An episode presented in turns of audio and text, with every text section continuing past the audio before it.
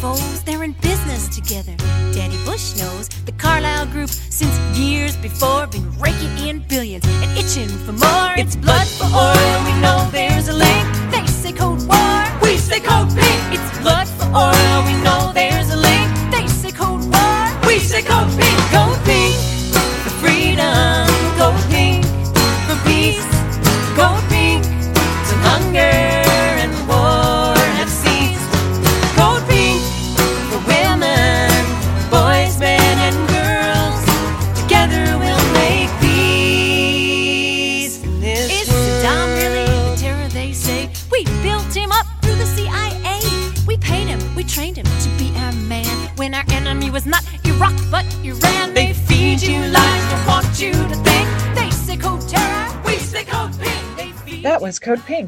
Revolution. I'm Teri Mattson of Code Pink's Latin America team, coming to you today from Managua, Nicaragua. Welcome to Code Pink Radio, presented by WBAI 99.5 FM in New York City, WPFW 89.3 FM in Washington, D.C., KPFT 90.1 FM in Houston, KPFK 90.7 FM Los Angeles, and many other community radio stations like Western Mass Community Broadcasting, WMCB LP 107.9 FM. We are also on Spotify and Apple Podcasts. Check out our website at www.codepink.org slash radio, where you will find our episodes from our very first to our most recent. Today's episode is titled Mexico, Expanding Democracy and Defending Sovereignty. We will spend the hour discussing the direct democracy expanding throughout Mexico via the leadership of current President Andres Manuel Lopez Obrador and his political movement and party, Morena, and why this transformation has led to accelerating threats by the United States Congress of military intervention to disrupt the national, political, and natural resource sovereignty of our immediate neighbor, Mexico. Our guest is Mexican journalist Jose Luis Granados Ceja, who joins today's program from Mexico City. Jose Luis is a journalist with Venezuela Analysis and the Mexico Solidarity Project. But first, we start with some news out of the region. From Telesur, Latin America leaders reject Zelensky at EU CELAC Summit. Although the Spanish president invited Zelensky to be at uh, Brussels' high level event, the majority of Latin American leaders opposed his presence. Ukrainian President Vladimir Zelensky did not participate in the summit between the European Union and the Community of Latin American and Caribbean States, CELAC. Although Spanish President Pedro Sanchez invited the Ukrainian president to the high level event, a majority of Latin American leaders opposed Zelensky's presence, citing that the invitation inferred CELAC support for NATO as well as support for military intervention in Ukraine. From the UN Secretary General, the UN Secretariat deployed a team of three United Nations experts to Honduras on July 10th to provide technical assistance regarding the future establishment of an international, impartial, independent, and autonomous mechanism against corruption and impunity.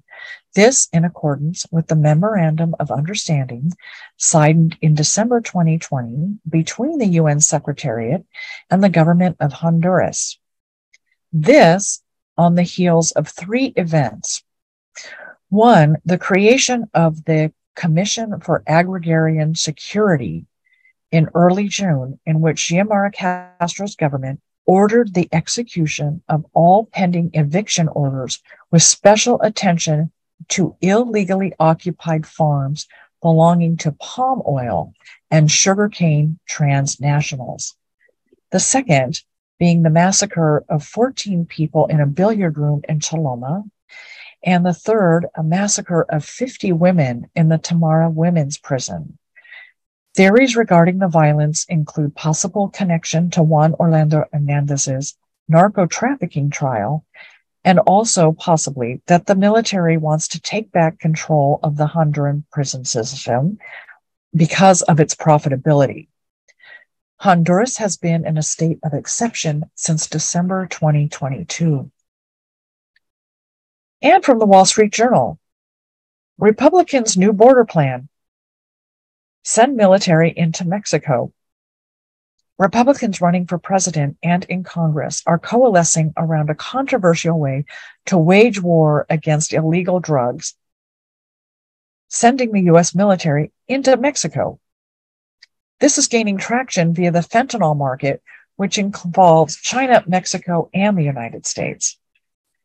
The US Congress is discussing labeling Mexican cartels terrorists, which would create an entire toolbox of intervention techniques to be used against Mexico, threatening Mexico's national, political, economic, and natural resource sovereignty. Finally, a brief mention that here in Nicaragua, we celebrated July 19th, the 44th anniversary of the Sandinista Revolution, reinforcing the revolution's successful battle against U.S. imperialism and the retention and, and main, maintenance of its sovereignty. So now let's talk about more about U.S. intervention in Mexico and the threat thereof. Let's bring in Jose Luis Granado to learn more about the expansion of democracy in Mexico and its defense of sovereignty and how this is juxtaposed to U.S. threats of intervention in Mexico. We're going to start out talking about exactly what this electoral reform bill does. It creates greater democracy, greater direct democracy, and we'll talk about exactly uh, some of the points that have been changed.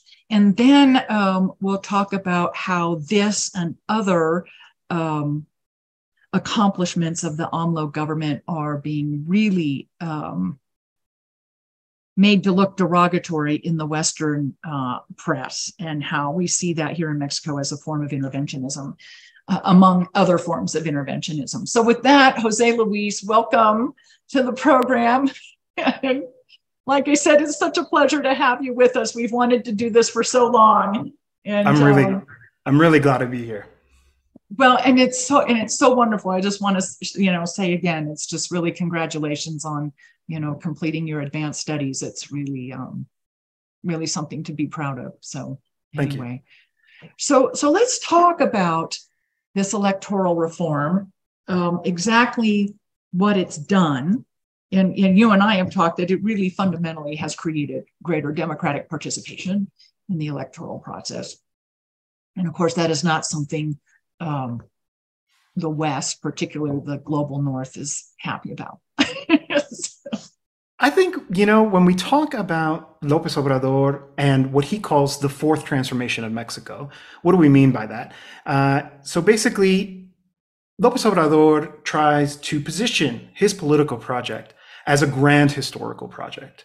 And it's the fourth transformation because it's the fourth one to happen historically in Mexico. The first one being the fight for independence, the second one being the reform, the third being the revolution at the beginning of the 20th century, and this one, the, the Mexico's fourth transformation. You know, and a lot of critics say, well, what does he mean by that? What is he what is he actually saying? Why is why would he, this be so significant? And I actually think looking at it through the lens of democracy is actually a pretty good place to start, right? Lopez Obrador's election in 2018 wasn't an ordinary election it was a breaking point. It was a watershed moment in the sense that we've talked a lot about Mexico previously on this program and in different spaces about being a country that was a young democracy in the sense that, well, yes, Mexico, after the Mexican Revolution, came to be ruled by the Institutional Revolutionary Party basically for about uh, 70 years. Uh, the details of which we we don't necessarily have to get into, but very much. But you know what? It did become a uniparty. Like yes, we're experiencing like those of us in the United States are experiencing now, and I think, I think that's that's important because that has been broken. Exactly. you know, it was it was pushed aside into the alternative. And and the PRI the revolutionary institutional revolutionary party, it's a bit of a weird uh, political beast in the sense that it was a big tent. Uh, you had socialists, anarchists, communists involved with it, certainly in the early years.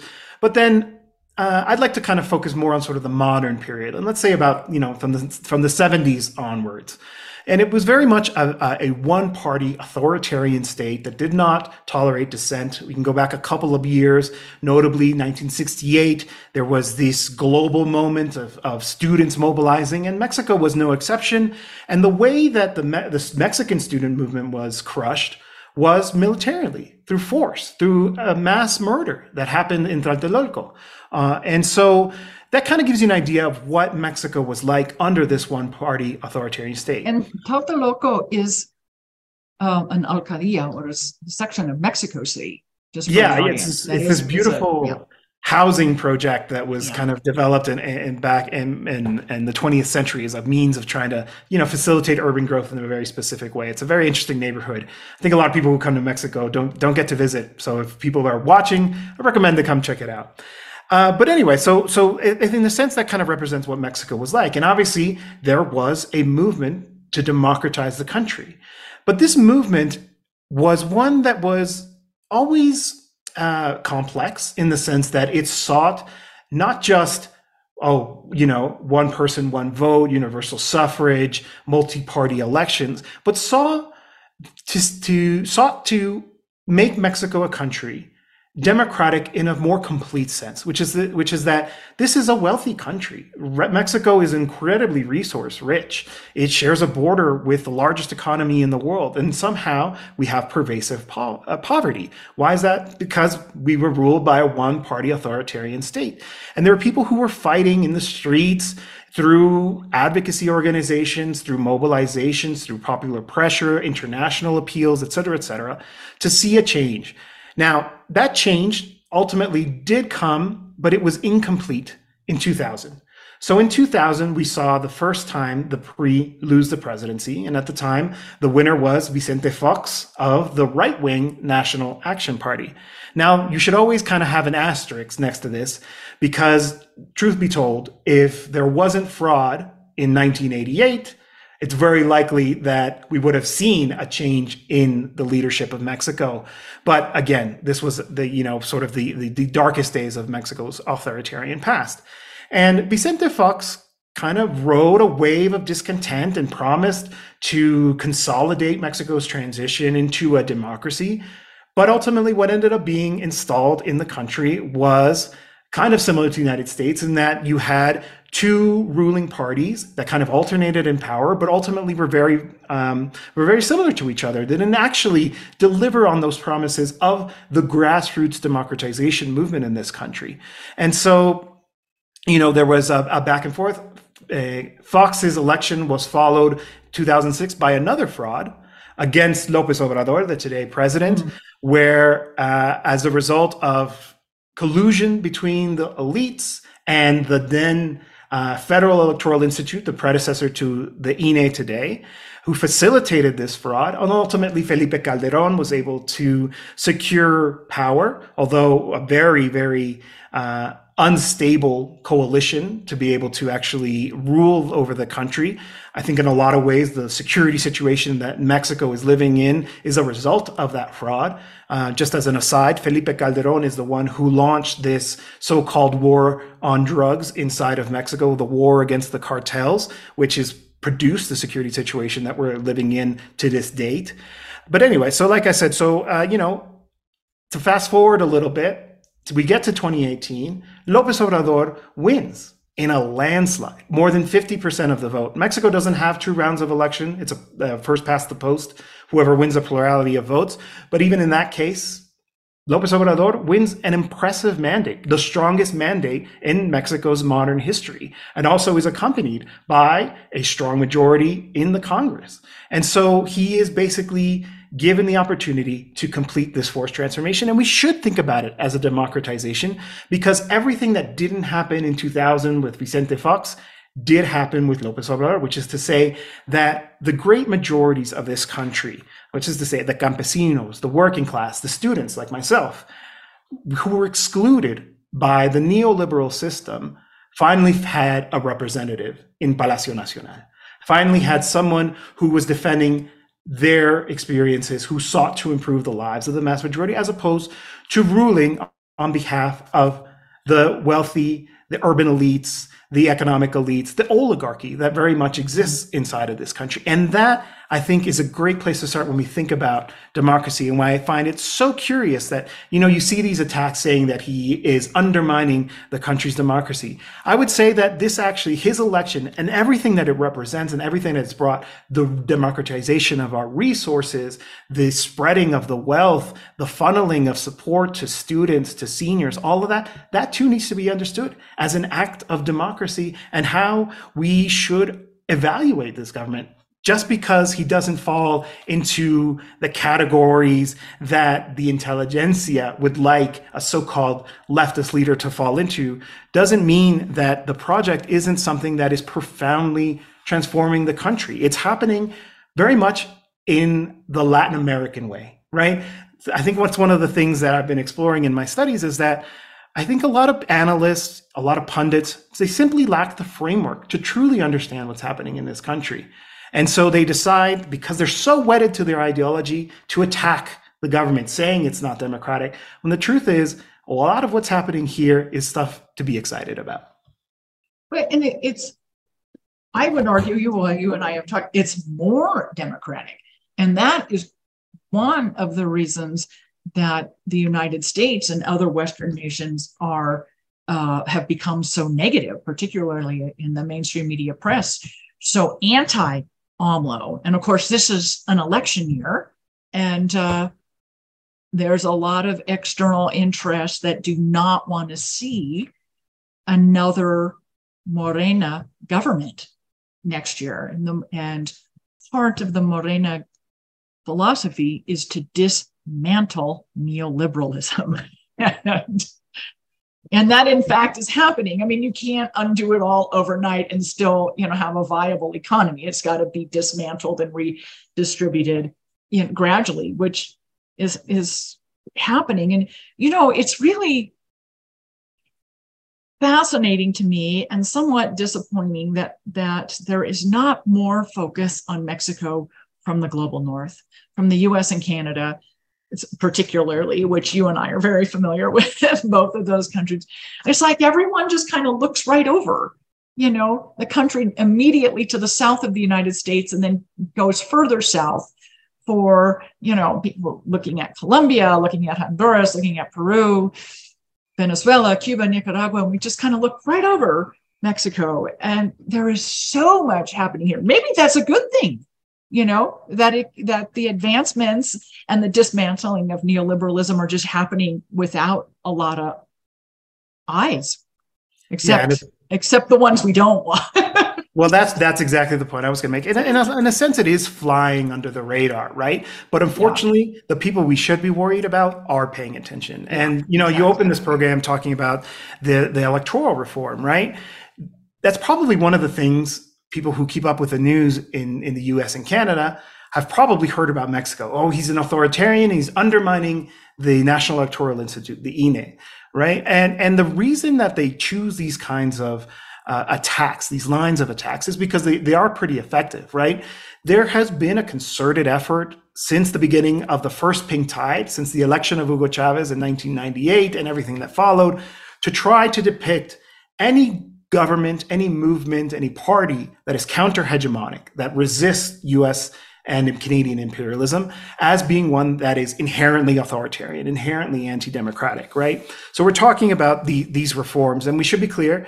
Um, there was actually two reforms that were put forward. One was a constitutional reform, and that one actually was far more um, far-reaching than the one that was ultimately approved. And what that one actually sought was to democratize our electoral institute.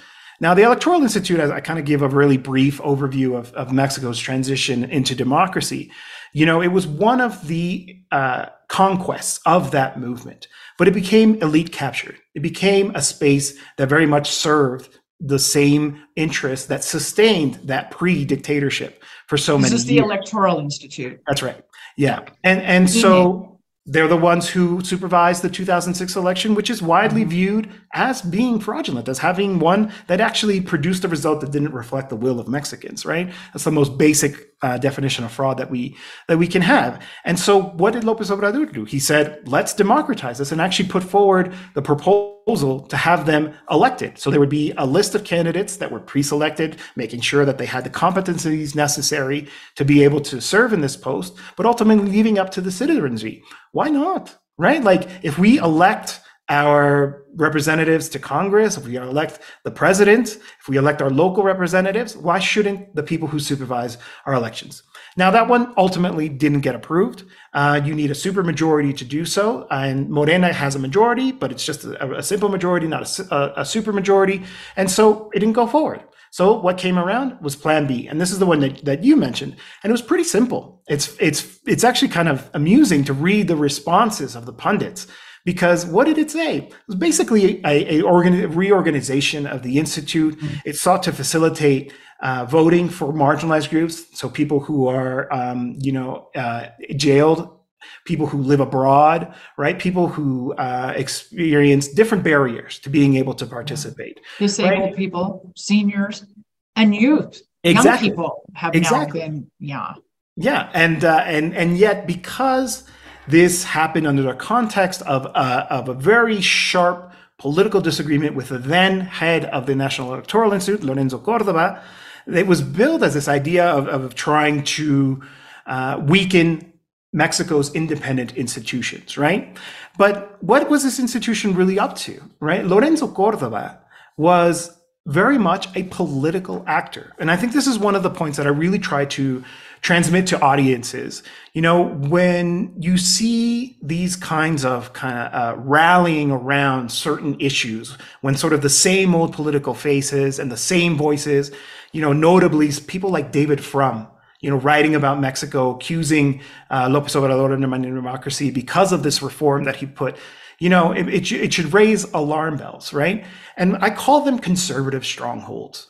Places like the INE and the judicial branch of government here in Mexico become these spaces where the conservatives, having lost political power, run away and, and take refuge. So they take refuge in these strongholds and then use their ability inside to influence to then attack the democratically elected government. So if we look at it that way, who's actually the anti-democrat? who's actually the ones who are undermining the country's democracy? Well, it's the people who are using unelected posts, who are using unaccountable institutions, institutions that are flagrantly violating the Constitution in order to attack the government, which was democratically elected and worth mentioning continues to enjoy widespread popular support, yeah. kind of enviable numbers. He's often listed as the first or second most popular leader in the world yeah. maintaining 60 He certainly is on Twitter every morning. and, you know, it's funny. He's become an influencer. It's yeah, actually, no, I think there sure. was a study that uh, the broadcast, so Lopez Obrador does a morning news conference, usually lasts around two hours, sometimes longer, every day, Monday to Friday uh, at uh, six, seven in the morning. Yeah. And it's so widely viewed on social media that he's now number seven in terms of global audience in the Spanish speaking world. Amazing. Yeah. Right. And so that too is often used. Oh, look at this strong man, this Caudillo. He's, you know, lecturing from his bully pulpit. When it's actually, imagine that. Imagine if we had the ability as journalists to really interrogate the president every day yeah. on whatever issue you want, right? That's yeah. that's that's also and it's positive and negative, you know. But absolutely, and there are people allow the president are, to get out in front of the news cycle every day. Oh yeah, and and you know, oh, and there are people who are very antagonistic who show up and they grill him, and he handles it right. One final thing about the reform, right? So this reform was put forward, it was approved, but again, I talked about these conservative strongholds. The the reform, the second one, the Plan B, has been suspended at this point. So the Supreme Court officially ruled to suspend the implementation of this law for a lot of reasons, but for me, I think the key thing to take away is that, again, we're seeing pressure being put on the judicial branch in order to ensure the same privileges that always existed in this country remain in place and these kinds of reforms aren't changed. There's been a change at the top as well at the INE, at the National Electoral Institute. Lorenzo Cordova, this man I, I, I said, who was openly uh, hostile towards the president, was forced to step down at the end of his term. And now there's some, there's some, there's some new, there's a new leadership there, which is, you know, I think so far has shown itself to be more willing to accommodate itself to what essentially is the demands of the majority in this country as expressed through its political system. You know, um, you mentioned earlier the capture of in, institutional capture and how the ruling elites can stay in power, can control uh, decisions made in the country in non elective positions. And this, I would argue, this is exactly what has happened in Guatemala. And of course, they had presidential elections, uh, what, the 25th, and uh, yeah, Sunday. And uh, we've seen what the what can happen and how people are just kept off the ballot and for no reason, just totally, yeah. you know. But even yeah. then, right, we saw this dark horse candidate who wasn't even figuring in the polls. Turns out he's the runner up and he's going off to the mm-hmm. runoff, right? The masses are smart. We should trust them, right? You they can yeah. try to put all these barriers that they want. They you can have the elites hiding in their conservative strongholds trying to influence policy, but that resistance bubbles up one way or another, right? Sometimes it takes longer. You know, we had Honduras neighboring uh, Guatemala as well. Right now, it's actually the the uh, the anniversary of the coup against mm-hmm. Mel Zelaya, right? Mel Zelaya, same thing. Nobody expected him to be the popular voice that he was, and he was, you know, ousted by a coup. But a few years later, a few election cycles later, the people were able to defeat those conservative forces that had installed themselves after the coup. And now we have a popular leftist leader in Xiomara Castro ruling Honduras, right? Same thing and having, you know, a lot of challenges yeah. exercising power because of, you know, the, the, the, the institutional elites and interests. Yeah. Yeah. But the point is, is to, to, to have faith, right? And I think, you know, you said, I really like that that people should pay attention to Mexico. Um, you know, you and I were together in in Washington D.C. for this the Latin American Caribbean Policy Forum, right? And uh, I was invited to present, and it was really encouraging to see how enthusiastic people are about what's happening in Mexico, right? And, and well, you just gave a great speech too.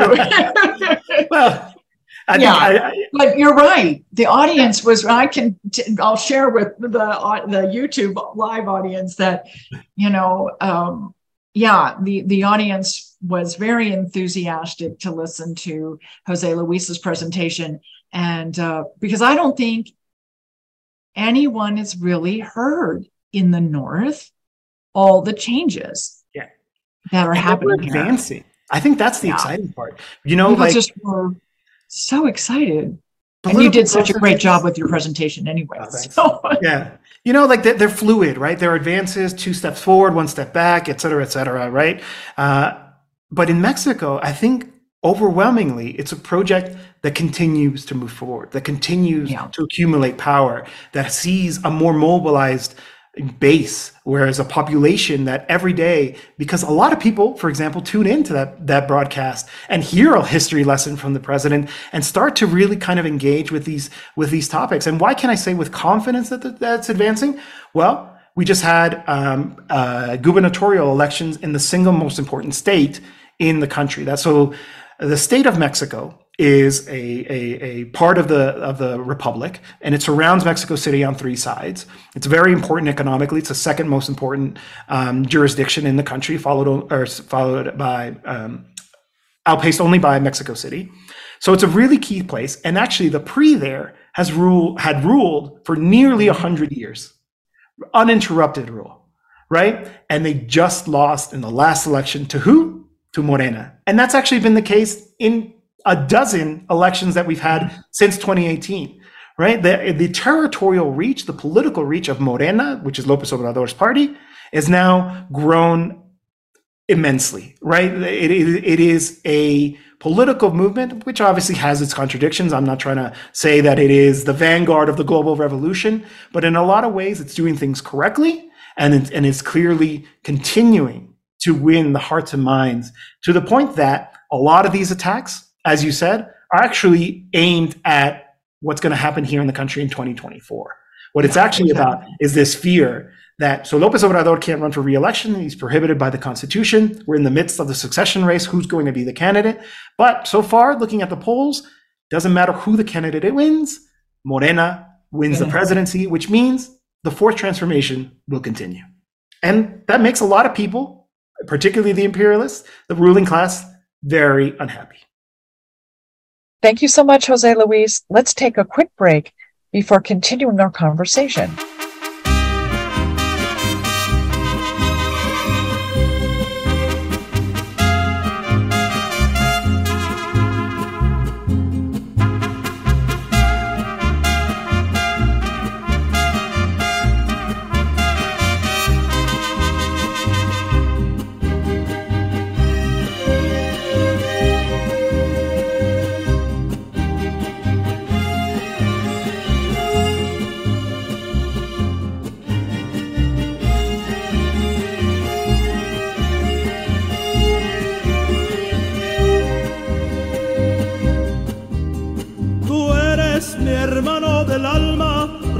El amigo.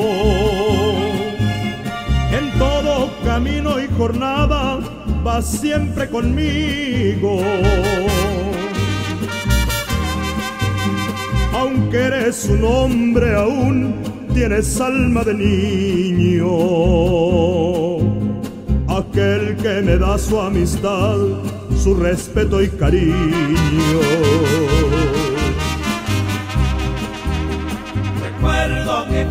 Pasamos muy duros momentos. Y tú no cambiaste por fuertes que fueran los vientos. Es tu corazón una casa de puertas abiertas. Tú eres realmente el más cierto en horas inciertas.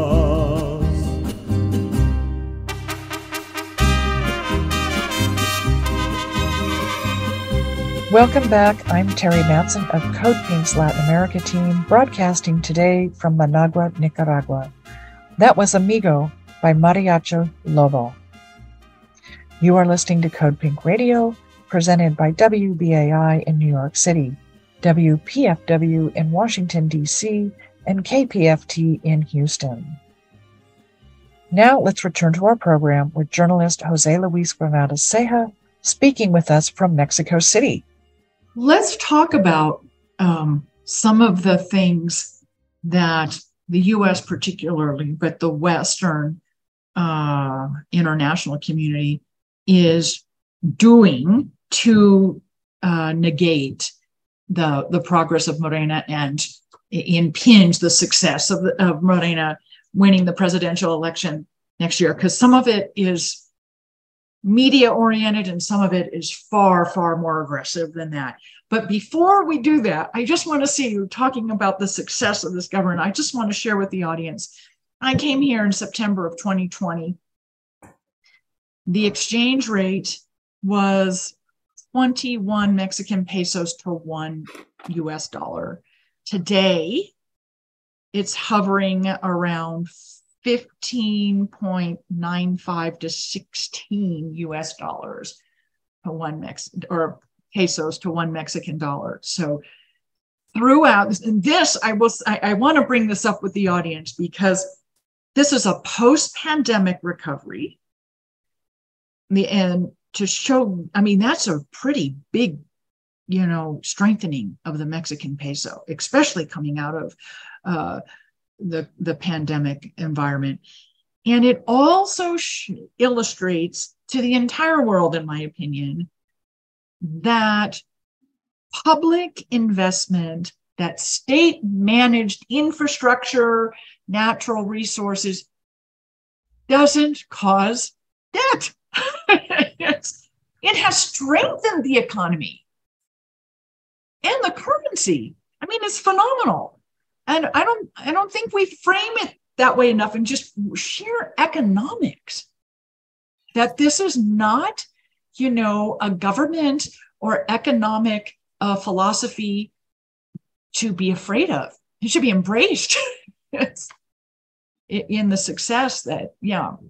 So so anyway, I just wanted to, to give that you know a little. Oh, absolutely. I think you know Mexico is absolutely a success story in economic terms. I think a lot of yeah. these kind of counter hegemonic projects ultimately are, as long as they're left to actually be able to eh, exercise its sovereignty and pursues an independent course. I think about Bolivia as well. Bolivia, in terms of its economic indicators, is, is probably the strongest economy in all of South America. You know, Mexico is doing really well. And, and, I think it's because there is a, a, certain ideological component to neoliberalism, right? This idea that there is no alternative, that neoliberalism is the only thing that will be able to bring well being to the people. And obviously, you know, you can't fool us in Latin America. Like this is this was the testing ground for neoliberalism in a lot of ways, right?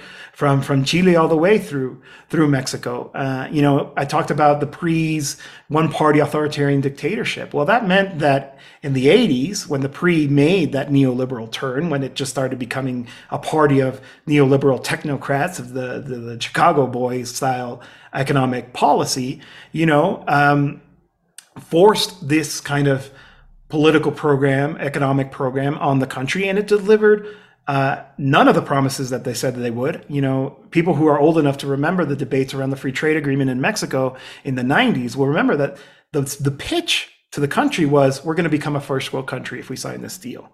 And what did we get instead? We had the countryside totally abandoned. We saw a deliberate effort to privatize the vast majority of state owned industries, key uh, commanding heights of the economy, like the oil sector, were deliberately uh, left to rust, basically to uh, relegated to a, a, junior position. There was a bet on the maquiladoras, which is uh, you know mm-hmm. export oriented, cheap labor. And sure, okay, the uh, unemployment numbers went down. But what kind of jobs were actually being, you know, delivered under this? And so, you know, we had over 30 years of this and when Lopez Obrador came in, and I think there's there's political lessons there as well. You know, it was a radical change. It's like, no, we're going to rescue the state-owned electricity company.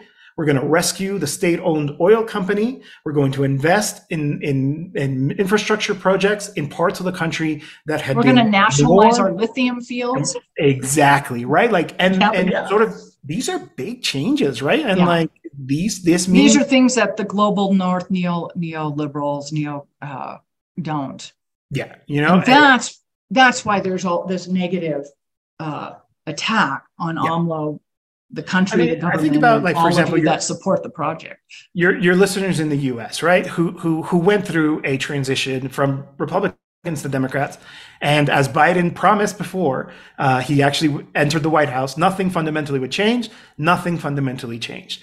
But in Mexico, a lot of things fundamentally change, right? Massive expansion of social programs, more investment than ever before in terms of uh, of people-centered programs, cash transfers, scholarships, new universities, right? Like I said, a, a reorientation of the national economy away from neoliberal orthodoxy to one that is state-led economic development, using Pemex, the state oil company, as a motor of development to say this is a place like where we can use the wealth of the nation to fund roads so that products can get to market, to build hospitals, to finish. There were over 100 hospitals that were left incomplete uh, by previous governments, and the government said we're gonna we're gonna finish these and we're gonna try to improve our healthcare system. You know, I think a lot of times we can talk about sort of like the big picture, and one of the things I like to do is kind of talk about my personal experience because nobody can deny my lived experience, right? Uh, you know, I'm a 30 something year old um, born here in Mexico, but as a basically as a result of neoliberalism, my family had no choice but to leave to try to find opportunity elsewhere.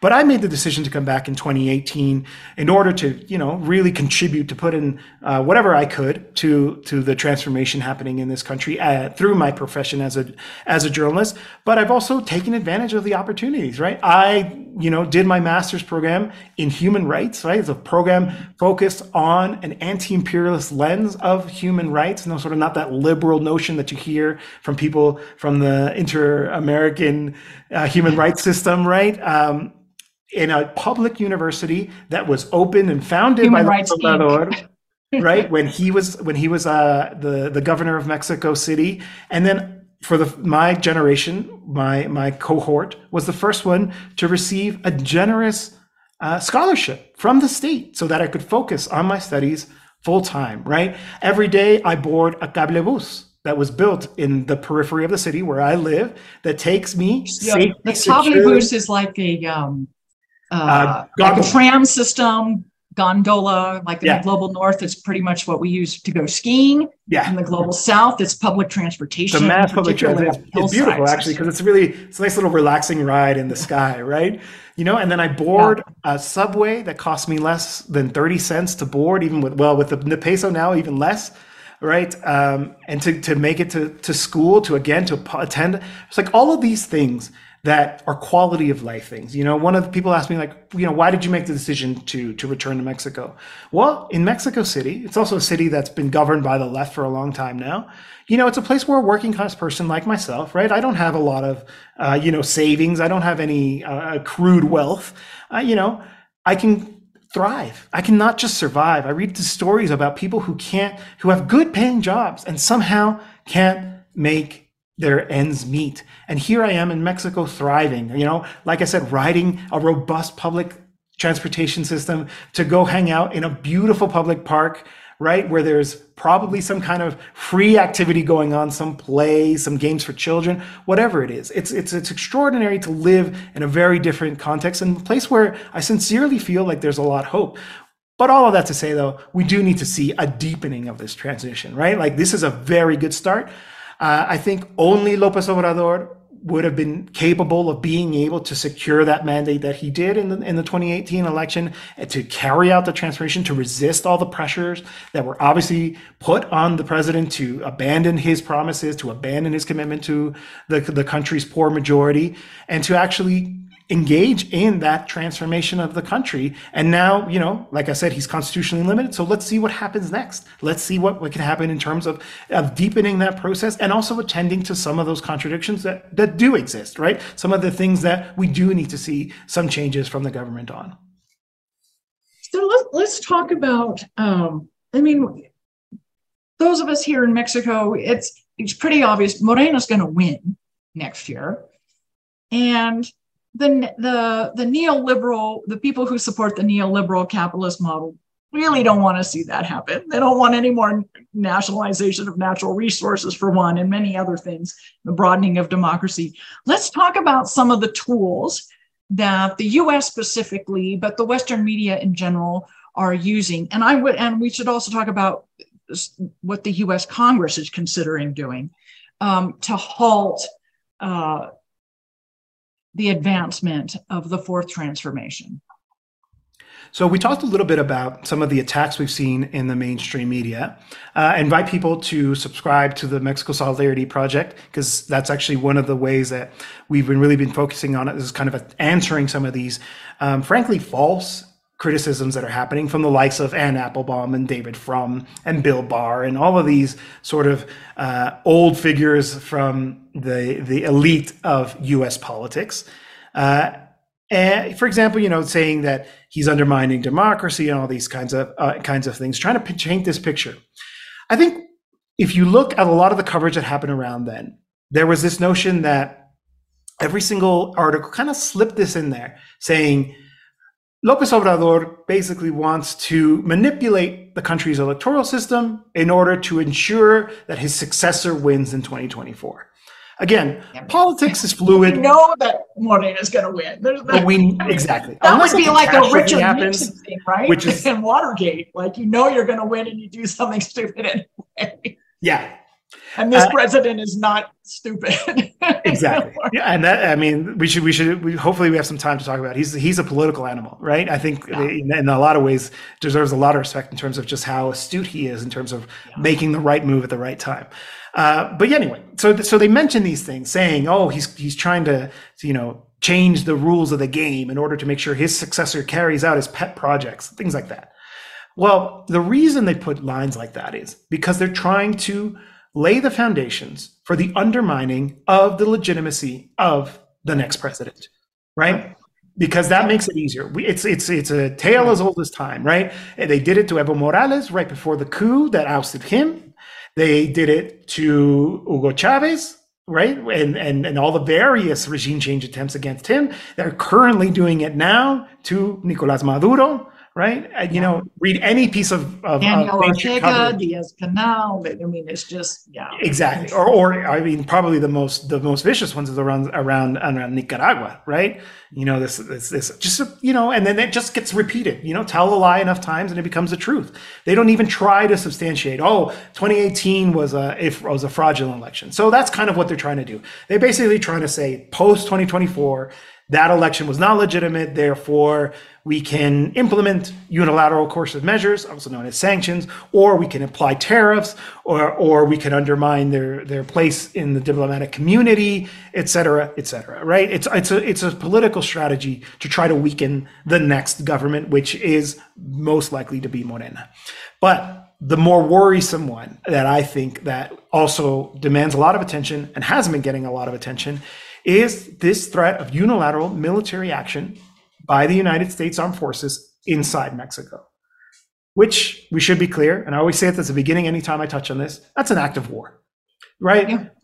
People talk about this as if it's just, oh, it's a simple drone strike. We're just going to take out the labs. No, you can't engage in unilateral military action on a sovereign country. It's a violation of their sovereignty. An act uh, by your armed forces is an act of war. Let's be clear about that. Now, what's going on here? Why is this happening? Well, it- we can actually trace this back to the Trump presidency. Uh, and if we look at uh, when this idea was kind of first came to light publicly, it was actually in Mark Esper's book. So he served as uh, Secretary of Defense pre- very briefly for Trump, and he wrote about it in his memoir about his time in the Trump cabinet. And when that came out, it's really curious. You know, he reported about how Trump was like, "Well, can't we just bomb the labs? They won't even know it's us." Right? As if it wouldn't be obvious, clear as day who committed that. But anyway, the point is, is that he was actually said to have been left speechless at the proposal. And if you look at the coverage from any outlet, from the New York Times to the Washington Post to the LA Times, whatever you want, it was treated as a scandal, right? Yeah. Trump is talking about bombing our neighbor and major trade ally, our partner in the in, in the international community, right? Like, despite the differences that exist between today's Mexican president and and and the U.S. government and the U.S. Uh, state, you know, these countries are allies, right? They have a profound uh, free trade agreement between them. They have billions of dollars in trade between between the two. It's an absurd proposal. But now, now it's a mainstream idea. Now you have almost every Republican candidate talking about it like it's a legitimate proposal. And this happened really quickly. When I first heard this proposal being floated once again by the Trump supporters, by Trump's, he's got a think tank, the Center for Renewing America, I believe it's called, uh, that put out a policy paper basically calling for this, right? Um, you know, we saw this article from Rolling Stone that talked about how he's basically asking for his advisors. If I win, I want to have battle plans ready to carry out this unilateral attack against Mexico. And it became part of the GOP, the Republican Party's program, basically. There, there's very few who are pushing back on this. And I think it's also important to, to note that, uh, you know, the Democrats who are in the White House now have not done enough to push back against this idea. It's the kind of thing that the Well, because Democrats They don't want to. they don't want, and then there's a reason, right? Like that's exactly it. They You don't know, want it's to. the- I mean, they're they're okay. I mean, basically, you know, the inaction is is action approving Absolutely. it, absolutely. right? And so Yeah. why? So why is why do we have this consensus? Why did this consensus get established so quickly? Well, because we have a counter hegemonic government. We have a government that is trying to exercise its sovereignty in order to develop its resources for the benefit of the Mexican people. You know, I, I, I, I cover Venezuela uh, a lot as a, as a writer for Venezuelanalysis. And if you think about, you know, it's very easy to say, oh, Venezuela, oil, that's why they're after it, all this kind of stuff. And yes, that is true, right? The, the US wants to assure that it has stable, secure energy supplies so that it can continue to be the empire that it is. But the actual supply of oil to the US from Venezuela was never interrupted. You know, that, that whole industry, when oil was discovered in Venezuela, it was developed in partnership with US firms, right? There's a reason why Venezuela's most prized Chevron's still there. Chevron is still there. Yeah. Yeah. Uh, you know, their most prized asset is Citgo. Citgo has gas stations all over the U.S. Right? Its refineries in Texas are really important to But its that was the thing, right? The, extract the oil from Venezuela, but have the refinery Oh yeah, in the United States. Yeah. That happened with Mexico too. that's, that's also so true. you don't Yeah. have control. You don't have the ability to create a finished product. Yeah. Yeah. Which is And colonialism. the exactly. Extraction, And- but not. You, yeah, you uh, you hit the nail on the head, right? The point isn't it wasn't about oil in Venezuela. It was about the colonial mindset, and in in the case same with Mexico, right? It isn't Mexico is happy to continue exporting products that are you know assembled here, TVs, T-shirts, whatever it is, right? It's happy to sell its natural resources to those who are who are willing. But the problem is, is that when this you have a government like the one by López Obrador, it's one that has an outlook towards meeting the well-being of the of the country first.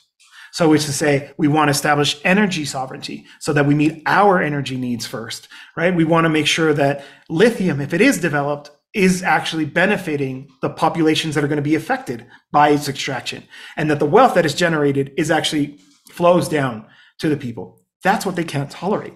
They can't tolerate that a country would exercise its sovereignty in a means that would actually favor the mass the vast majority instead of these powerful elites right? That's what it's actually about. And so when you see these kinds of threats why you see why the democrats don't push back is because we may eventually be in a situation where they're talking about uh, oh, those radical socialists down in Mexico doing this and that.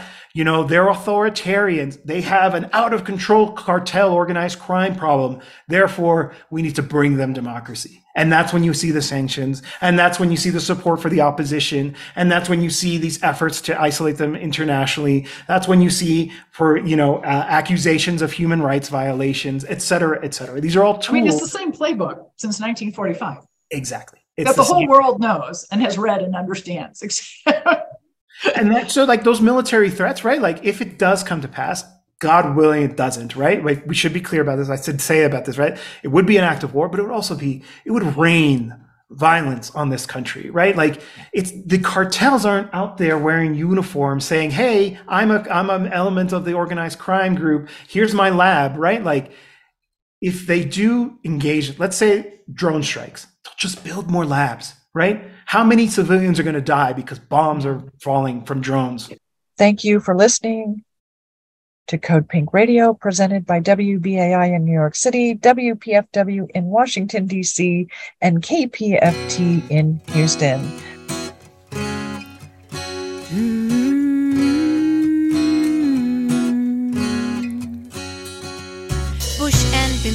You think they're foes? They're in business together. Daddy Bush knows the Carlyle Group since years before been raking in billions and itching for more. It's blood for oil. We know there's a link. They say Cold War. We say Code Pink. It's blood for oil. We know there's a link. They say Cold War. We say Code Pink. Code Pink for freedom.